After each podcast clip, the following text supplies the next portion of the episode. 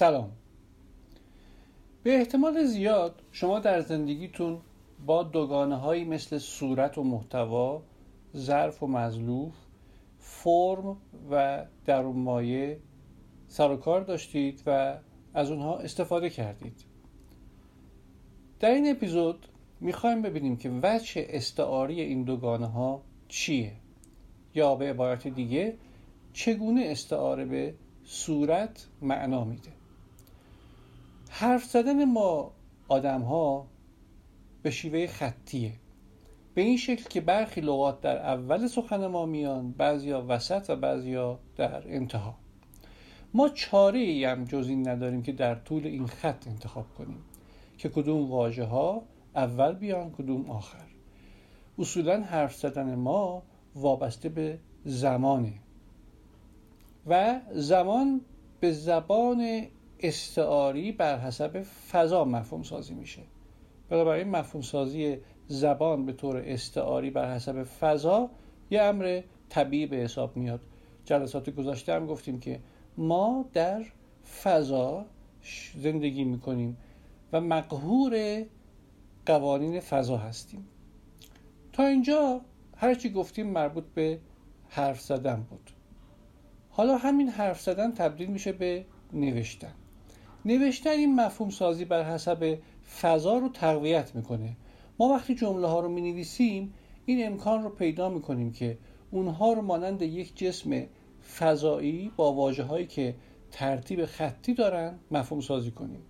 پس مفاهیم فضایی در مورد عبارت های زبانی به کار میرن. اینجا صحبت از فضا و جایگاهه. اینکه کدام واژه جایگاه اول رو می‌گیره کدام جایگاه وسط رو و کدام جایگاه آخر رو. برخی استعاره های فضایی به طور مستقیم درباره صورت یک جمله به کار میرن.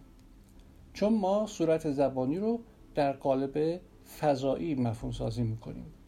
من صورت زبانی نوشتاره همون صورت مکتوب زبانه این اتفاق یک ارتباط مستقیم و بدون واسطه بین صورت و محتوا ایجاد می‌کنه. و باعث میشه که ارتباط بین صورت و محتوا اختیاری نباشه. یعنی اینکه قسمتی از معنای جمله ناشی از این باشه که جمله چه صورتی داره چه شکلی داره. سخن خطی ما به نوشتار تبدیل میشه و صورت پیدا می‌کنه. استعاره های فضایی که راجع به فضا صحبت می‌کنن درباره صورت زبانی یعنی آنچه کتابت شده به کار میرن. ما صورت رو فضا سازی می‌کنیم اما همه چیز که صورت نیست و احتیاج به محتوا هم داریم. برای اینکه این صورت های زبانی با محتوا بشن از استعاره های فضایی استفاده می‌کنیم.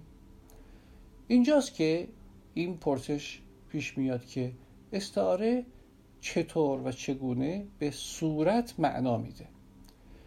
اگه ما بخوایم بر حسب استعاره کانال به این سوال پاسخ بدیم میگیم عبارت های زبانی ظرف هستند و معنایی که آن عبارت زبانی در بر داره محتوای ظرفه.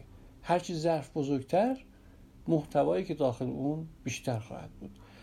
و ظرف کوچک در برندای محتوای کمتریه.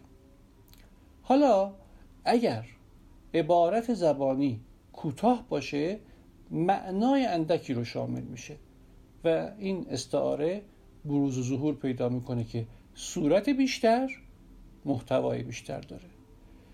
نمیشه گفت که این اتفاق جهانیه.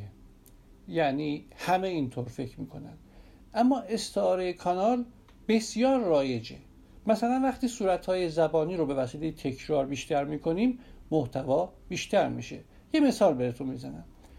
او رفت و رفت و رفت. این جمله نسبت به جمله او رفت مسافت طی شده یعنی همون محتوا رو بیشتر نشون میده. روش دیگه ای که با این هدف اعمال میشه کشیدن طول یک واژه است. مثلا غذا عالی بود.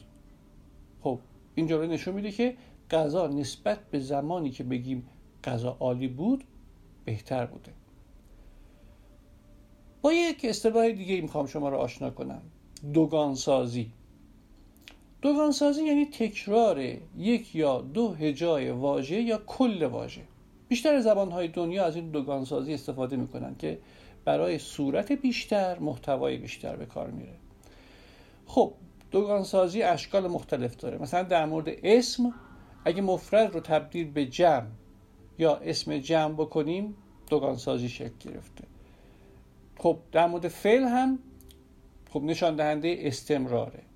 در مورد صفت هم تشدید یا افزایش رو نشون میده. در مورد واژه مربوط به یک چیز کوچک نشان دهنده تصغیره روش دوم برای پاسخ دادن به سوال استعاره چگونه به صورت معنا میده به کار بردن خود این استعاره است که نزدیک بودن شدت اثر است.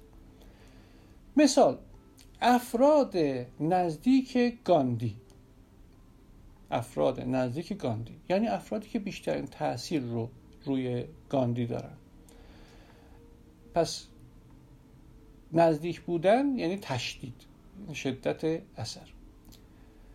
استعاره صرفا بر معنا دلالت نمی‌کنه بلکه درباره صورت نحوی جمله هم به کار میره. رابطه صورت و معنی می‌تونه از این قرار باشه. اگر معنی صورت الف بر صورت ب اثر داشته باشه هر چه صورت الف به صورت ب نزدیکتر باشه اثر معنی الف بر معنی ب بیشتر میشه. مثلا علی تا فردا نمی رود یعنی اینجا رو ترک نمی‌کنه. اون نون منفی ساز بر گزاره ترک کردن اثر گذاشته.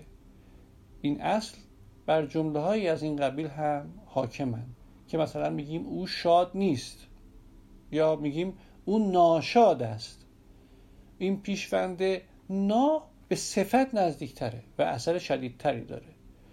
ناشاد معنی غمگین بودن رو داره در حالی که شاد نبودن معنایی خونسا داره و می‌تونه هر حس دیگه ای رو در بر بگیره. دو تا مثال دیگه هم می‌زنم دقت کنید. او ظرف را شکست. او باعث شد که ظرف بشکند. این دوتا جمله ظاهرا هم معنا هستند در اولی اتفاق به طور مستقیم رخ داده و علیت مستقیم تره.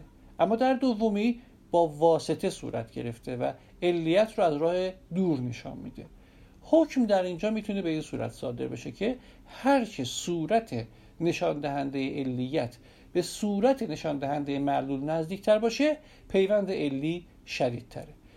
در اینجا که بین صورت و محتوا رابطه وجود داره یه تغییر کوچیک در صورت می‌تونه در معنی تفاوت ایجاد کنه. چیستی این تفاوت ها رو استعاره نزدیکتر بودن شدت اثر است مشخص می‌کنه. نزدیک بودن در مورد عناصر نحو جمله یعنی صورت جمله شدت اثر در مورد معنی جمله رو نشون میده. این تفاوت هایی که به واسطه صورت در معنی ایجاد میشه حاصل استعاره هایی هستن که با اونها رو به طور طبیعی در زبانمون به کار می‌بریم. یه نکته دیگه هم خواستم برس کنم. درباره سمتگیری من اول. می‌بینید ما آدما بر حسب شخص معیاری که در فرهنگ خودمون داریم سمت گیری می‌کنیم. هر انسانی خودش رو بالا می‌دونه تا پایین. هر انسانی خودش رو خوب می‌دونه تا بد بنابراین ما انسان ها در تجربیات خودمون مبانی داریم که بر اساس اونها سمتگیری های خودمون رو انجام میدیم. بالا خوب فعال و از این قبیل بر اساس معیار خودمون شکل می‌گیره. یا پایین بعد منفعل در جهت دور از فرد معیاری سمتگیری میشن. ما میگیم بالا و پایین جلو و عقب. اون واژه‌ای که اول آورده میشه به ویژگی های شخص معیار نزدیکتره. این اصل هم بستگی میان صورت و محتوا رو نشون میده و هم نتیجه استعاره در نظام مفهومی عادی ماست که عبارت است از نزدیکترین اولین است. با توجه به پدیده فیزیکی یه مثال های دیگه هم بهتون میگم. مثال اول. ابزار رفیق راه است. ما انسان ها مثل بچه هایی که با اسباب بازی های خودشون بازی می‌کنن و با آنها صحبت می‌کنن با متعلقات خودمون ارتباط برقرار می‌کنیم.